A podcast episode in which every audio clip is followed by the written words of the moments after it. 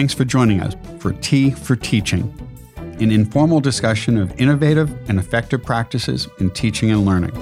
This podcast series is hosted by John Kane, an economist, and Rebecca Mushtare, the graphic designer. Together, we run the Center for Excellence in Learning and Teaching at the State University of New York at Oswego.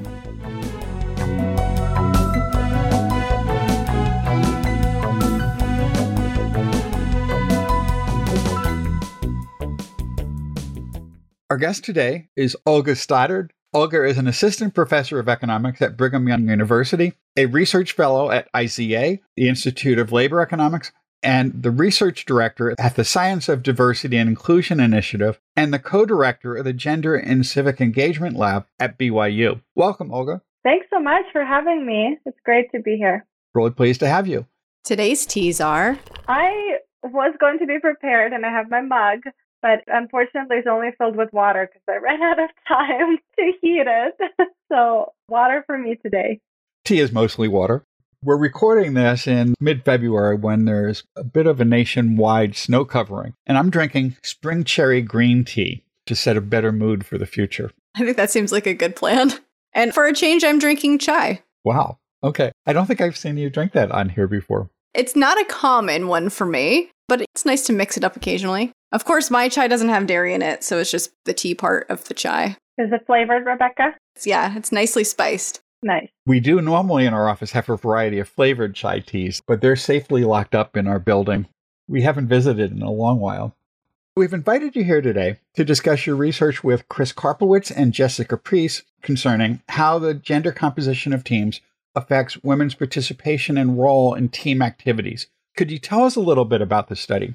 Yeah, absolutely. So, this study was a collaboration with a top 10 accounting program in the US. We partnered with them to randomly assign different gender compositions of teams in this program. So, like many programs in the US, especially business programs like MBA programs, this particular program relies on a pedagogical group based approach in which students are assigned into teams, in this case, teams of five, and they work together quite intensively throughout the semester. So, throughout the four months that they're first semester in the program, they work on assignments together, they meet socially outside of the classroom, they even do some of the exams as a group. And so there's a lot of interaction between those students within those teams for that period of four months. Normally, because this program has a really small percentage of women, so about 25% of the students in the program are women, the way that these groups had been formed in the past is to assign one woman per group. So as to sort of dilute the women, to have men have experience in an academic and professional setting interacting with women.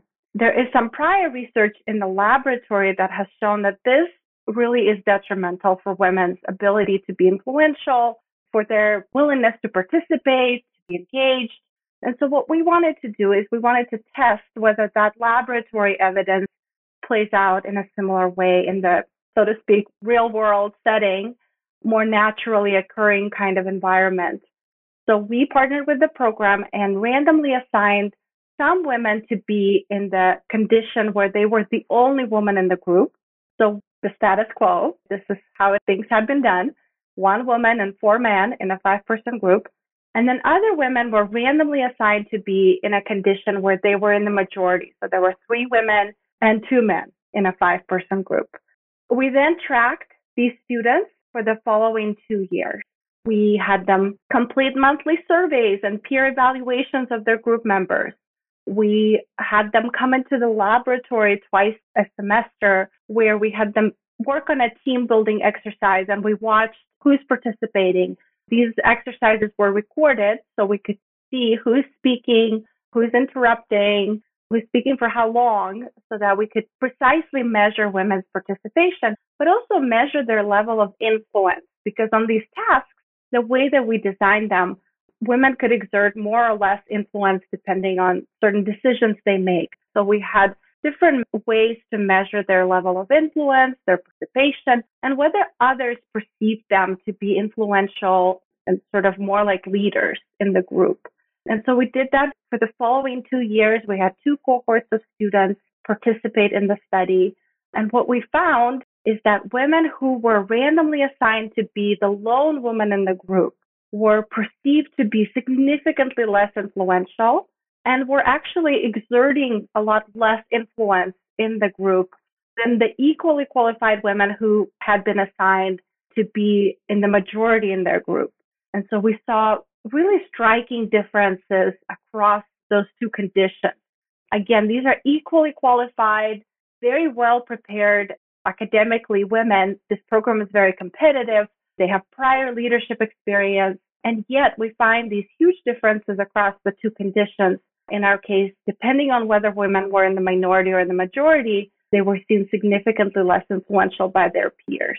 Was the perception of the women in the groups different from the start of the study or the beginning of the group formation versus the end of the group formation, or was it kind of consistent? Yeah, that's a good question. So, one advantage of our study is that we can track these students over a relatively long period of time. Most laboratory studies up to date have relied on sort of these one shot types of interactions where strangers meet for a period of an hour or so and never interact again. One thing we wanted to know is do these patterns that had been observed in the lab, do they exacerbate over time or do things get better as team members get to know each other, they get to experience women's authority or their expertise. And what we found is that it's mixed evidence on this. So in the surveys, these are monthly surveys that students had to fill out about each other. We call them peer evaluations. And in these peer evaluations, we ask them, who is the most influential member of your group? And they state who's the most, but also who's the least influential. What we found that over time, over the course of those four months that these students work together as a group, there is an improvement for the lone women, that their peers perceive them to be more influential over time. For the women in the majority, there seems to be no change. And so we do see the gap closing by the end of the semester relative to the large gap in the beginning of the semester, but only in the survey data. Once we actually look at the data from the lab where we observe students interacting in teams, where we can measure who is exerting influence on a task, we see no difference over time. So it seems that there is some improvement for the lone women in these sort of general assessments of influence in these monthly who was the most influential member of your group over the course of the month. But when you actually get down to the specific tasks, we don't see any improvement for women over time.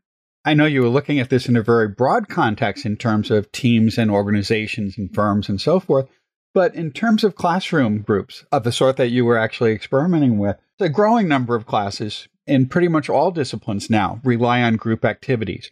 What does the study suggest about how we form these groups in terms of the gender composition of groups so that everyone can have an active role in the groups?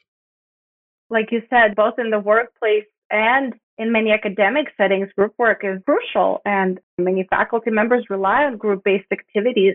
Understandably, they, spur collaborative thinking and develop the skills that students will need as they go on in workplaces where increasingly there's reliance on group work. And so certainly the implications from our study are that assigning groups in which women are the lone woman or in the minority is going to have costs for women. Costs in terms of participation, in terms of influence, in terms of whether they're seen as authoritative, as leaders in the group. Those are the types of questions we ask and things that we can measure. And so certainly, if at all possible, groups that are gender balanced or groups in which women are in the majority are going to be significantly better for women in terms of these types of outcomes. Now, I would add a couple of caveats here. One is that in our study, we can track the grades. We can see what students actually get at the end of the semester. And we find no penalty for women as far as grades can tell when they're in the minority. So women who are in the minority receive about the same grades as women who are in the majority. However, the grades in this program are largely group based.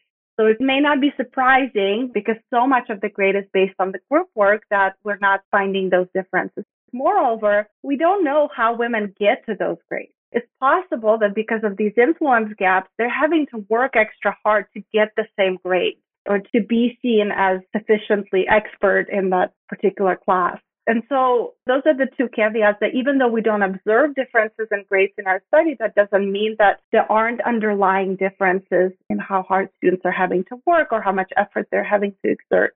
I would also note that regardless of the gender composition, there were no differences in man's perception. So the man, whether they were in the minority or in the majority, saw no deficit in influence. They were equally likely to be seen as a leader. They were seen equally influential. And so if one thinks, well, putting men in the minority is going to all of a sudden hurt the men in the group, that's not what we're finding. And there is, in fact, quite a bit of literature now confirming that. There are laboratory studies and studies in different settings like nursing schools where men are in the minority and in fact are not incurring any kind of deficit as far as influence or participation or authority that the women are incurring in these kinds of settings in which they are a minority. I would also mention one study. It's a working paper by a PhD student at University of Zurich, and it's a really great working paper. She's looking at a setting in which women are a minority, economics, a setting we're familiar with.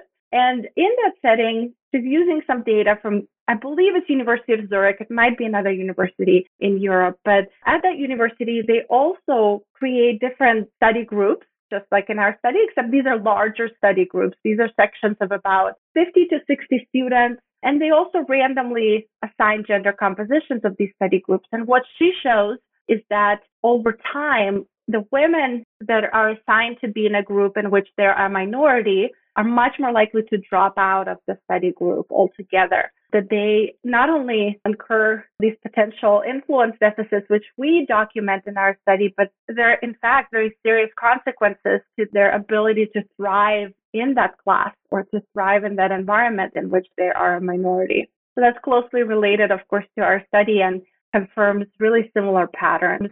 We'll share a link to both studies in the show notes.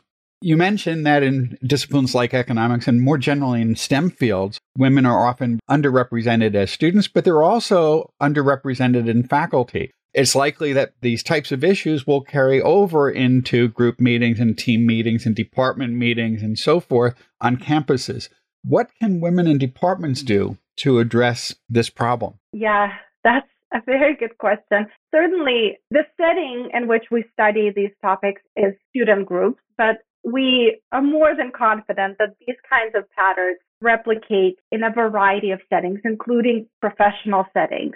Whether you're a faculty or a student, being in the minority as a woman entails these costs to your level of influence, to your ability to exert influence, to your ability to be heard and taken seriously. And certainly there are other studies that have found very similar patterns in other kinds of settings. So I would not be surprised that if we ran the study in a professional setting or a workplace, we would find very similar patterns among women at all levels, including leadership. Certainly, some studies have confirmed similar patterns among the board of directors, female directors. The question of what can women do to sort of fix this is a really complicated one. And I say that because what we find in our particular study, for example, is that women can't just overcome that deficit by working extra hard. One thing that we observe is their levels of participation, how much time they put into coursework and things like that. And we find that to be the same, regardless of the condition in which they're in, they're working extra hard already. Another thing that we observe is their talk time in this laboratory setting, we can measure how long each person talks. And so you might say, well, maybe women are just not leaning in. Maybe they're not participating enough in these group discussions. And so, of course, they're not seen as influential. Well, we find that's not the case. These women are, in fact, leaning in. They're speaking just as much, regardless of the condition in which they're in. So, women in the minority are going out of their way to try to get their opinions heard they're speaking just as much as far as we can tell based on the speaking turns and speaking time that we can observe. And so the failure to lean in can't explain this gap in influence. So the common sort of Sheryl Sandberg lean in approach is that women just need to participate more and become equal participants in the process. That doesn't seem to be supported by our research. Even when they try to do that, that doesn't help them overcome this gap in influence. And so that's kind of a depressing thing to discuss that there isn't much women actually can do to change those kinds of outcomes when they find themselves in these settings where they're underrepresented. That it's really men's attitudes and men's behavior that seems to be changing when women are in the minority versus women in the majority. So in our study, it's men that are evaluating women as more influential when they are randomly assigned to be in a group with more women relative to when they're in a group with just one woman. But of course, these underlying causes are really structural. So if you were to ask me, you know, what can organizations do to avoid those kinds of consequences for women? I would say, well, number one is they need to hire more women creating an environment in which women are no longer in the minority is certainly the direct implication of our research. However, that might be the more longer term goal. If organizations, say a tech firm, says, well, we're trying to hire more women, but we just don't even have enough qualified women in the pipeline. What can we do now? How can we fix this given that women are still going to be in the minority for a while? Then thinking about the structures of the teams and how they're assigned, but also the norms within those teams. So, for example, my co-author, Chris Karpowitz, has done some research in the past about the norms of deliberation and whether teams make decisions by majority rule or whether teams make decisions unanimously. That seems to be really important to women's ability to contribute in environments in which they're underrepresented. So maybe restructuring some of the team norms so that decisions have to be made unanimously such that women's voices are heard and they're able to contribute even when they're in the minority. One thing I've been thinking when I read your paper and during our discussion is that there's a similar cultural issue that affects teaching evaluations. And there's at least some research that suggests that the negative bias that students may have in evaluating female professors can be overcome somewhat when students are made aware of the existence of this. And one nice thing about studies like yours is that it is making people more aware of this. But it would be interesting to see if students were given information about this at the start of their group formation, if that may affect the way in which group behavior is formed. I am aware of those studies and I like them very much because they show us one way, an easy nudge, which could change behavior, in this case, in the context of student evaluations of teaching. So in our study, of course, we try to keep the framing about students' participation in this research very neutral. We didn't want them to be primed that this was a study about gender dynamics in groups and things like that. But I can envision future work thinking about the next step, which is what can be done to reduce this gender gap? What can be done to improve outcomes for women when they do find themselves in the minority? And one of those could be making students aware and making these patterns a lot more salient. Because honestly, if you probably ask a lot of the students whether they think that women in these groups are incurring any kind of penalty, they would probably say no. The majority of the male students would probably not think that these things are happening. They're happening in a subconscious basis, not through explicit discriminatory practices. It's certainly possible that some male students are explicitly discriminating, but one measure that we have of that is how satisfied students are with their group and what we find is actually, regardless of the condition in which women are in, they report very high levels of satisfaction with their group. So even when they're in the minority, and we can see that they're incurring this really strong cost or deficit of influence, they still report being equally satisfied with their groups and happy with group interactions as the women in the majority. So it seems that even the women themselves are not often recognizing that these deficits are occurring, let alone the male students in the group. They've experienced it forever. Doesn't seem different, right? That's right. This is not the first setting in which they're experiencing this. There's research showing that these kinds of patterns exist as early as school levels, where difference in competition is found as early as kindergarten, basically. And so the socialization that takes place even prior to college is probably conditioning women to feel that that is a normal kind of environment. Your study reminds me a lot of conversations around all girls schools in K 12 and some of the benefits of that for women, and also thinking about compositions of committees and things that might exist in professional environments where they're trying to diversify and they diversify by having token representation And we often see that that can be problematic, but this is demonstrating other ways in which it can be problematic, which I think is a lot of interesting food for thought. Yeah, absolutely. That was one of the biggest motivation thinking about this is when you look at these policies, both private and public initiatives that are aiming to diversify these settings like school boards or corporate boards, political assemblies, often, like you said, the solution is let's just add one or two token women or minorities to this setting to help us be more diverse. And certainly we wanted to know what impact is that having on the women that are added, the women that become those token or lone members of the group. And it's not looking great. It's a cultural issue, and cultural changes tend to be slow. And as you said before, the only real solution is to have more balanced representation in all groups. Absolutely. Yeah. And often, of course, what you hear, especially in the private sector, is well, it's a meritocracy. Everybody can apply for these jobs, and we're just not finding enough qualified women. And, you know, that certainly could be a valid concern in some stages of application process, but it is an important hurdle to overcome and think about how do we get more women into the funnel? How do we make sure that more women persist through the application process and actually make it into these jobs because there are barriers at different levels, at different stages of that process that lead to these gender disparities in the share of women that go into these occupations. It's not all choice. Choices are made not in a vacuum. They're made based on the constraints and information that people have. And so making these environments more appealing, more welcoming to women should be an important objective of any organization that is struggling to increase diversity, gender diversity in their rank and file. As someone who teaches in an area of design that is also not balanced, I teach in a more tech heavy side. It's much more male dominated because there's more code and stuff involved. And so historically, there's less women. I'm thinking about all the group work that I do in my own classes in the context of your research and thinking about how productive and exciting it's been to see some groups of all women and what that looks like and what that feels like but also having that little voice in the back of your mind saying, maybe we need diverse teams that represent different kinds of people because we're designing for different kinds of people. And that for the benefit of males in the class of interacting with women, maybe it benefits them, but they already have a benefit. And so that's a really interesting consideration that I don't think we often think about, not in a systematic way. we're thinking about groups. I thought about majors and all kinds of things when I was formulating my groups, but I didn't necessarily think about this.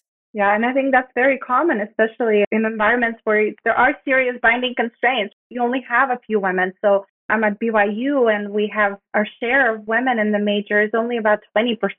So any faculty trying to form groups is going to be faced with these really serious constraints. One thing I would say is in addition to this quantitative evidence that has been generated over the years showing how harmful it may be for women to be in the minority. There's also in our study some qualitative evidence that we find. And since we've presented the study in different places, it's been such an interesting experience because you get these women just nodding their heads and saying, I know exactly how this feels, having been in the minority and having compared my experience as a woman in the majority, just how much more heard and influential I feel in those kinds of settings. So I think compiling qualitative evidence pointing to the fact that it is significantly more difficult for women in the minority in these group settings to exert their influence and to get their voices heard.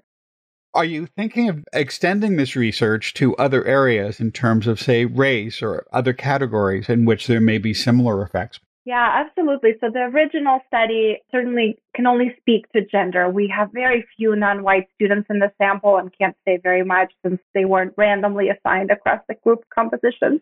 But our goal long term is to look at whether these patterns extend beyond the gender domain. My guess is that we're going to find very similar patterns for racial minorities, for example, who find themselves being underrepresented in many kinds of similar settings. They may even be exacerbated relative to the gaps that we find for women. And so we're very interested. We're in conversations with one firm and another institution trying to design a study that might work, but this is a work in progress. And I hope it happens because certainly we want to know whether other kinds of minorities find themselves in similar predicaments when they are underrepresented. It also seems like it would be interesting to know whether or not, if you have multiple people from different underrepresented groups, if that somehow starts treating that more as a majority of underrepresented people, or if it's just specific to a particular group at any given time. Yeah, that's a good point. One thing that we are doing is we do have a study in the field that is sort of following up from the original study, which includes groups in which women are still in the minority, but they're not the only woman. In our original setting, there's either one woman and four men or three women and two men. So it's not a symmetric kind of setting. And that's by design because there's so few women in that program that if we created two women groups, we wouldn't have enough sample size to confidently say whether these results are statistically significant. But in the follow-up study that we have been doing in the field, actually for the last year and a half, we do have groups with two women and groups with two men. So we can compare sort of more symmetric. Does it help to have another woman in a team? Or does it not make a difference because you're still in the minority?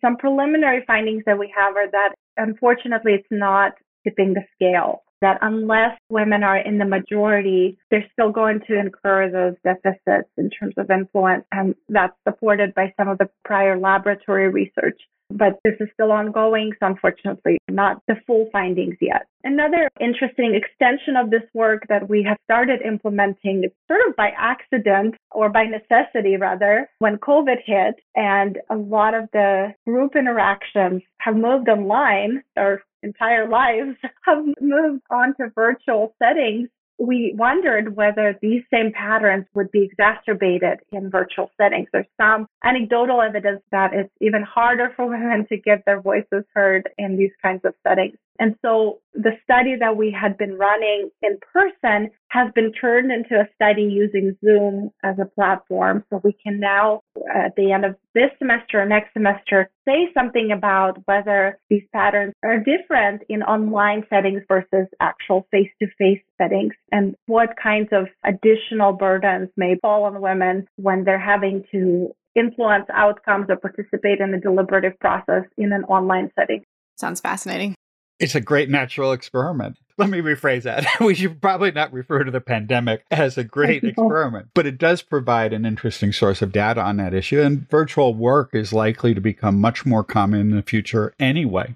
Absolutely. It doesn't seem like it's going to go away even if the pandemic ended today. People are getting used to these kinds of interactions. There are advantages to them in terms of flexibility and the kinds of geographical constraints that no longer seem to apply, but they may also have these unintended hidden costs that I think are important to be able to quantify particularly as it relates to these gender and racial disparities that already exist in a lot of these settings and workplaces. So we always wrap up by asking, what's next?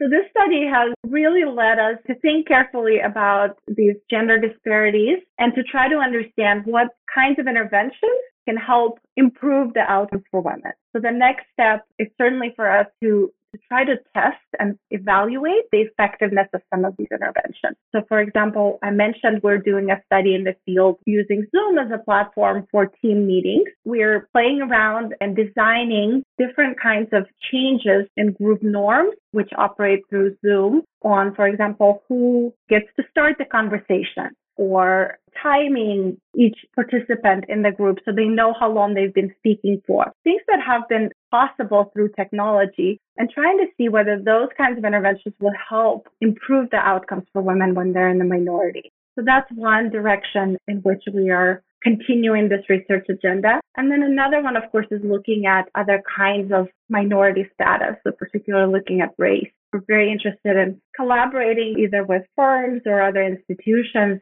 that have ethnic or racial minority and are interested to know what implications do these settings have on their minority employees or students. Looks like a lot of great work coming down the pike. I'm excited to hear what you find. Thanks, Rebecca. Thank you so much. You're doing some wonderful work, and I'm looking forward to seeing more of it in the future. I really appreciate it. Thank you, guys. It's been a pleasure. Thanks so much. Thank you.